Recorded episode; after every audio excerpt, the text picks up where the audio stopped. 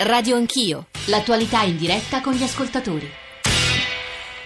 Sono le 9.06, tornate con Radio Anch'io, Radio 1, Giorgio Zanchini al microfono. Proviamo a fare ordine nella puntata, nella trasmissione di stamane. Sta arrivando una lunga coda di messaggi che riguardano la politica, le elezioni, lo, il confronto molto aspro all'interno del Partito Democratico e però io prenderei il messaggio che ci ha appena mandato Ferdinando, nel quale in sostanza si dice io non vorrei che adesso il Paese si eh, immobilizzasse in eh, eh spossanti eh, negoziati per arrivare a una legge elettorale e non non si governassero i grandi problemi economici del paese. Lo dico perché noi adesso affronteremo quello che poi era il titolo, la notizia di apertura del giornale delle nove, e cioè il confronto tra Roma e Bruxelles sui nostri conti, ma che in realtà mi pare eh, riguardi un tema più profondo, che è quello della crescita del nostro paese. Come sapete, ieri sera alle nove il governo italiano, per firma del ministro Padoan, ha mandato ai due commissari Dombrovskis e Moscovici la lettera di risposta eh, sui chiarimenti chiarimenti che aveva chiesto Bruxelles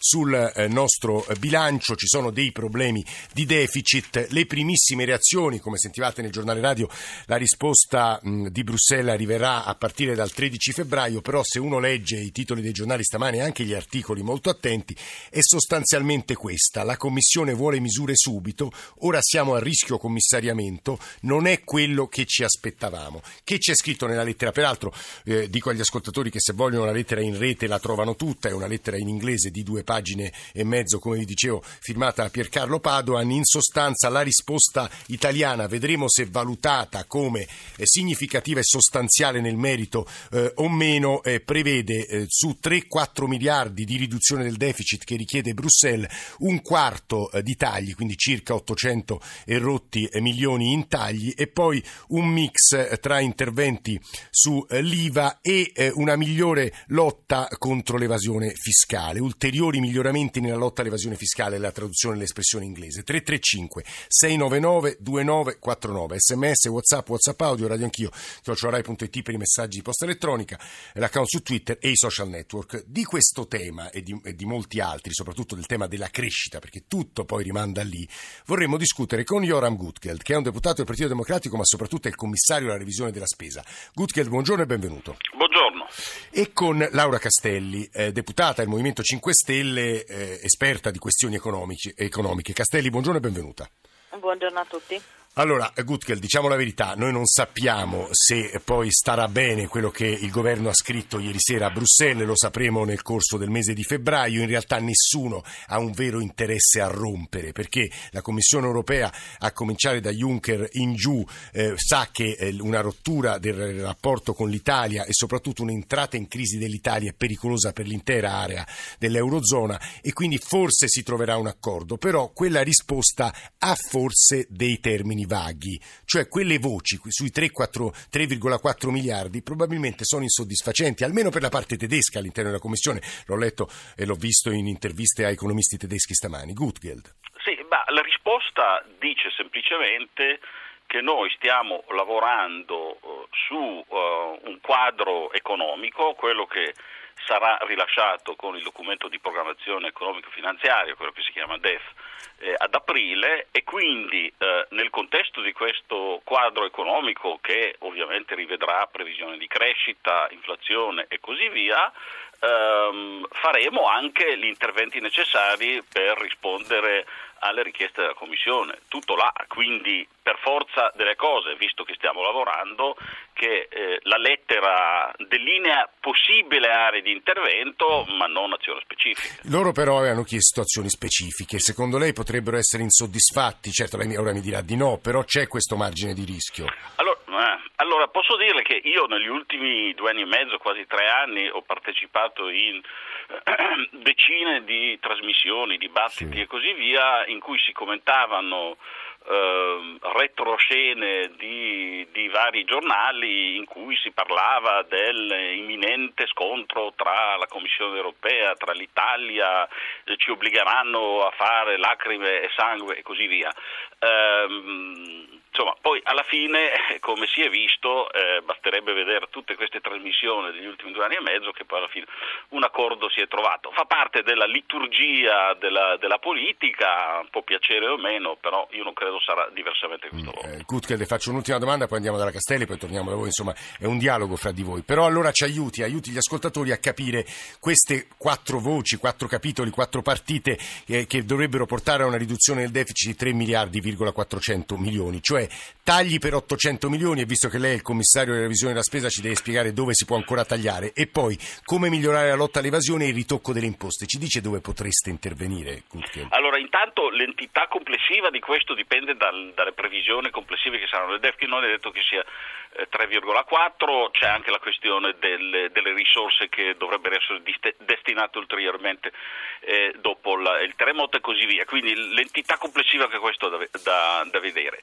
Uh, noi stiamo facendo un lavoro continuo sulla spesa, um, nel, negli ultimi tre anni il montare complessiva di capitoli di spesa che abbiamo ridotto tagliato uh, compreso quest'anno eh, di 30 miliardi che, so, che, sono serviti da un lato a, a, ridurre le tasse dall'altra parte cioè voi avete tagliato per 30 miliardi sì, sì. Queste, sono, queste sono il cumulato di tagli di capitoli di spesa fatto dal 2014 in poi eh, quindi eh, che sono serviti, come dicevo, da un lato di ridurre le tasse, dall'altra parte di eh, finanziare spese ulteriori. Noi abbiamo avuto in questi tre anni un aumento della spesa pensionistica di quasi 13 miliardi che va per la sua, diciamo, per la sua strada, abbiamo aumentato le, i fondi della sanità per 3,7 miliardi e così via. E, quindi questo lavoro va avanti, eh, è stato impostato ormai da, da, da, due anni su interventi strutturali eh, quindi cambiamo proprio i meccanismi, un, un esempio è la centralizzazione di tutti i processi di acquisto mm. uh, e lì c'è, c'è, spazio ulteriore. Per, per ulteriori tagli, dice risparmi. Quindi eh. sicuramente eh. lì si potrà, stiamo lavorando, quindi stiamo facendo cose concrete. Sì, però per, mi, mi, risponda sul miglioramento della lotta all'evasione fiscale. Allora, sulla lotta all'evasione fiscale... Um, già nel 2000, la legge di stabilità del 2014 noi abbiamo introdotto uh, nuovi meccanismi che eh, in qualche modo stanano l'evasione in partenza cioè cambiano il meccanismo, non entro adesso nei, nei dettagli sì. tecnici che si chiamano reverse charge, che si chiamano split payment, che hanno portato in realtà a un recupero di evasione ben superiore alle, alle, alle attese o al, alle ipotesi iniziali, diciamo un oltre 4-5 miliardi di soldi che entrano, che peraltro non vengono contati quando si, si dice abbiamo recuperato 17 miliardi di evasione, questi soldi non vengono contati perché sono dentro nel gettito quello che si chiama spontaneo.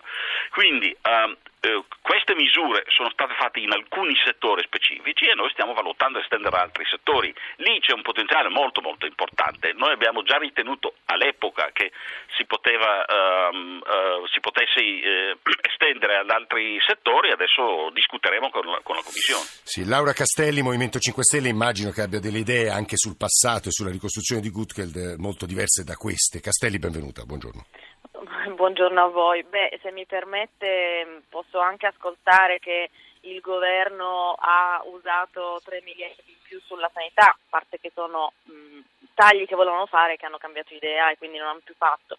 Dopodiché la realtà delle cose è che la sanità eh, non è messa per nulla bene, basta andare a fare un giro degli ospedali in tutta Italia. Quindi io credo che eh, la politica non può solo passare dalla scrittura di una letterina eh, tra il governo e Bruxelles, ma debba passare per la realtà eh, della situazione di un paese che è davanti agli occhi di tutti e che non è di certo rassicurante, sia per i dati eh, dell'occupazione, dell'antidisoccupazione che abbiamo visto nei giorni scorsi in continuo aumento, soprattutto quella giovanile, eh, sia per situ- le situazioni dei, dei, servizi che sono ormai eh, ridotti all'osso. Dopodiché eh, dire che si sono abbassate le tasse è un eufemismo e nelle carte che il Parlamento lavora durante eh, i due periodi dell'anno più importanti, quindi di mh, ottobre quando c'è il documento di economia e finanze, la legge di stabilità e poi aprile eh, quando si rivede il documento di economia e finanze, dicono che la pressione fiscale in generale comunque è aumentata, perché uno può diminuire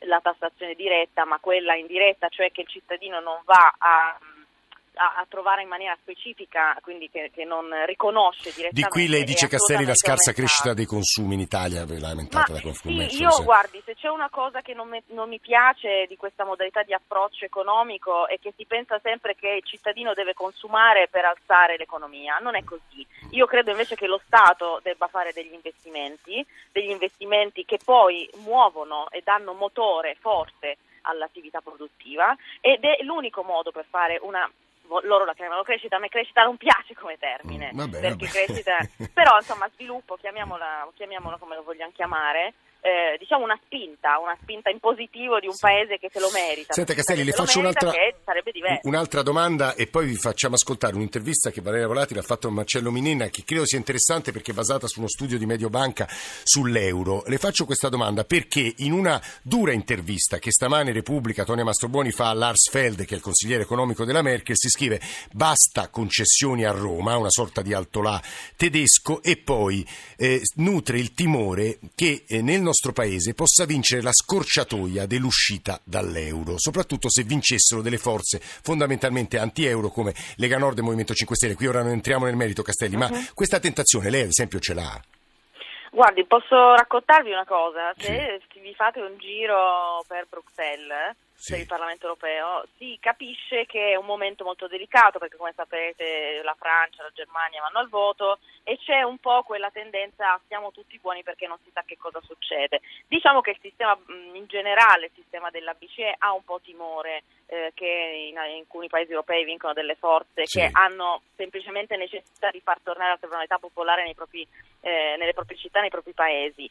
Io credo che eh, l'abbandono di una moneta eh, come l'euro debba passare da un referendum e che soprattutto quello che si, viene, si verrà a produrre non è il male del mondo, così come quando abbiamo votato no al referendum costituzionale non sono crollati i mercati nonostante la propaganda negativa del Partito Democratico.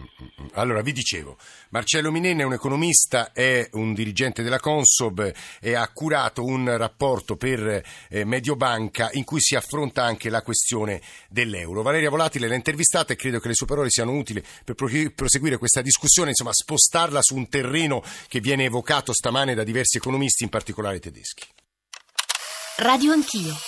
Il vostro rapporto che ha suscitato un grande dibattito ed è stato anche interpretato dal fronte euroscettico italiano come elemento a sostegno delle loro tesi è uno studio che quantifica costi e benefici dell'eventuale abbandono della moneta unica da parte dell'Italia e racconta che eh, a oggi e più passa il tempo l'ipotesi di uscita dall'Eurozona non sarebbe conveniente. Con eh, questo report abbiamo esaminato um, uno degli aspetti forse anche più complessi collegati all'uscita uscita dell'Italia dall'euro, e cioè quali sarebbero i costi e i benefici di una ridenominazione del, del debito pubblico in lire, perché in fondo che un passaggio ad una lira più debole dell'euro possa valorizzare la nostra vocazione commerciale è una cosa che è abbastanza nelle cose, mentre invece la quantificazione sul debito pubblico e quanto ci costa, quanto ci avvantaggia è una cosa che era un pochino più complessa da, da definire. E cosa emerge dalla vostra analisi? La prima cosa che mostriamo nel report e che non è un'analisi statica nel tempo, ha un suo dinamismo e questo perché ogni anno che passa,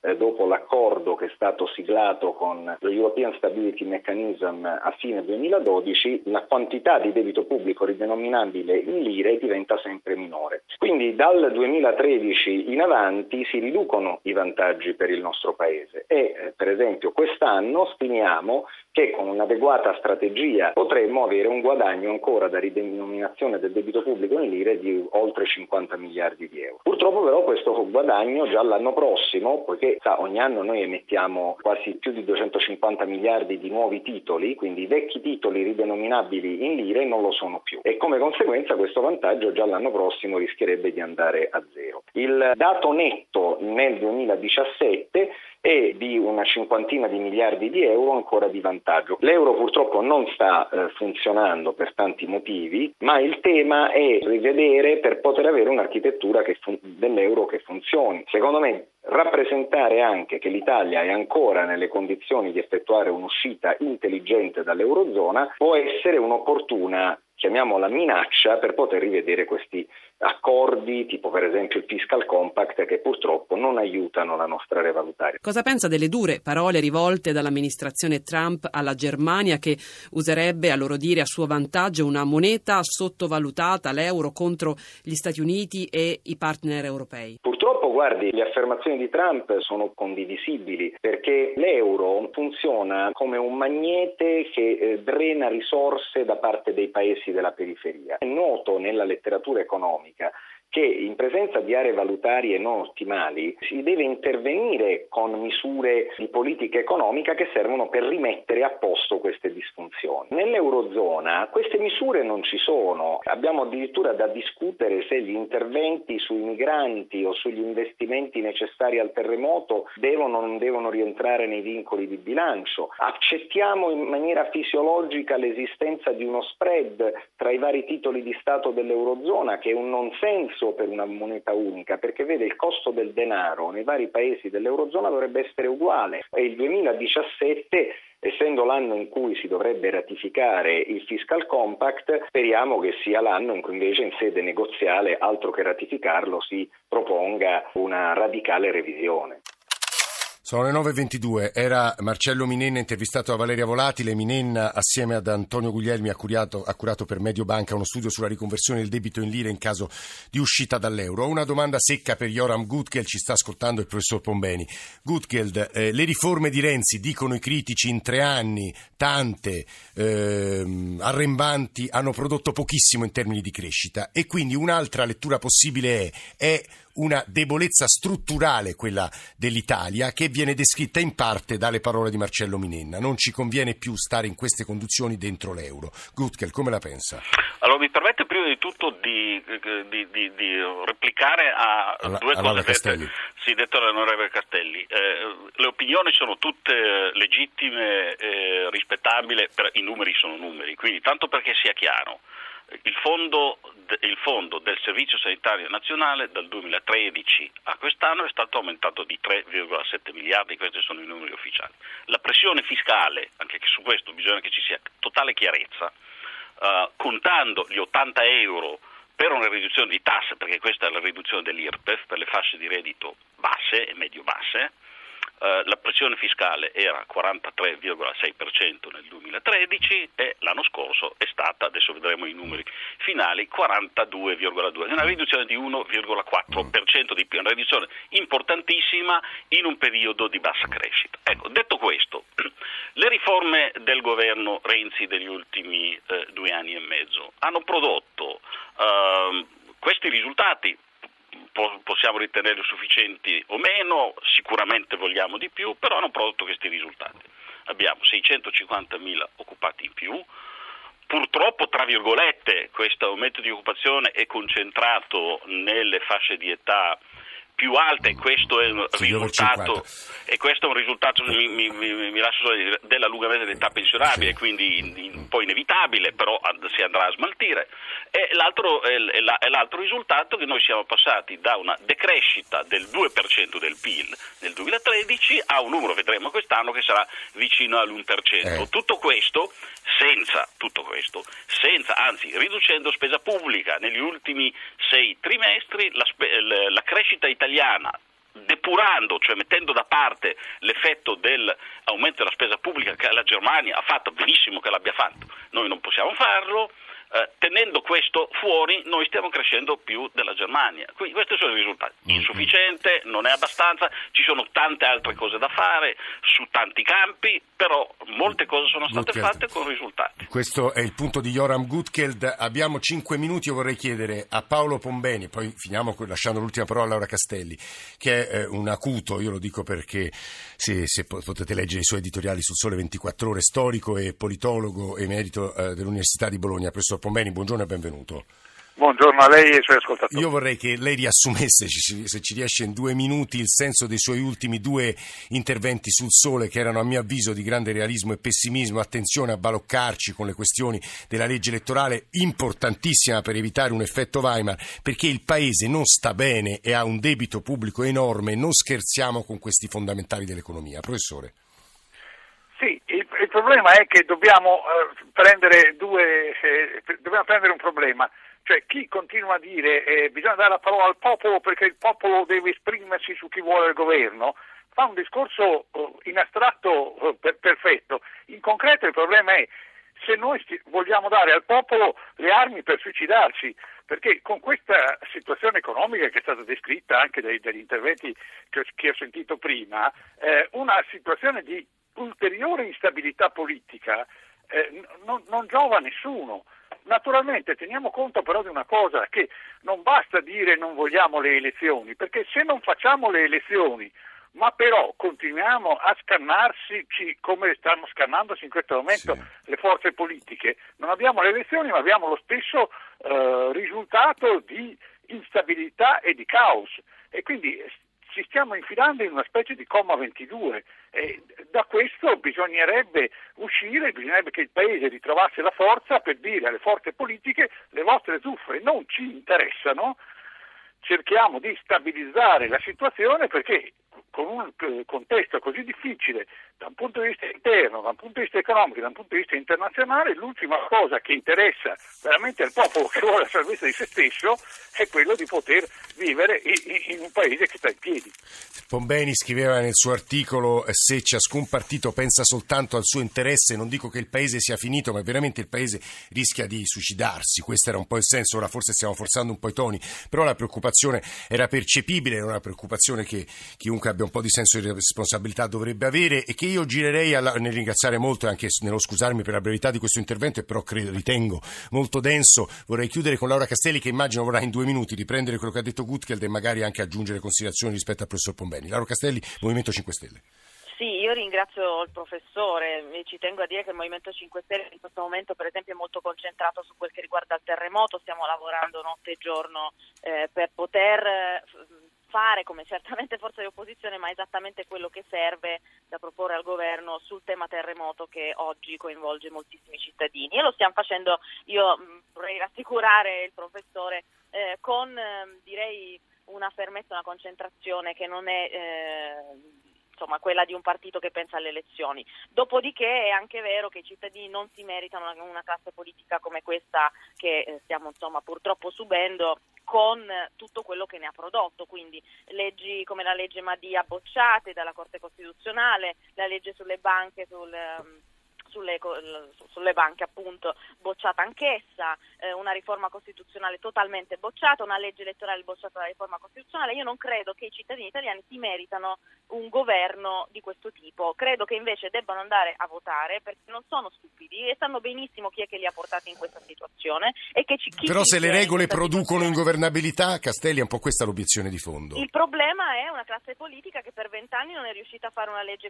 una legge elettorale costituzionale. Questo è un grande problema. Probabilmente le persone che entrano in Parlamento non sono adatte e non è il movimento. Guardi Laura Castelli, io nel ringraziarla dico soltanto agli ascoltatori che la terza mezz'ora, quella che sta per arrivare, credo sia di particolare interesse perché noi proveremo a mettere a confronto l'Italia e altri paesi europei nel domandarci perché altri riescono a crescere meglio di noi, che cosa frena e non impedisce quello che viene stato definito il declino italiano. Ne parleremo subito dopo il giornale radio.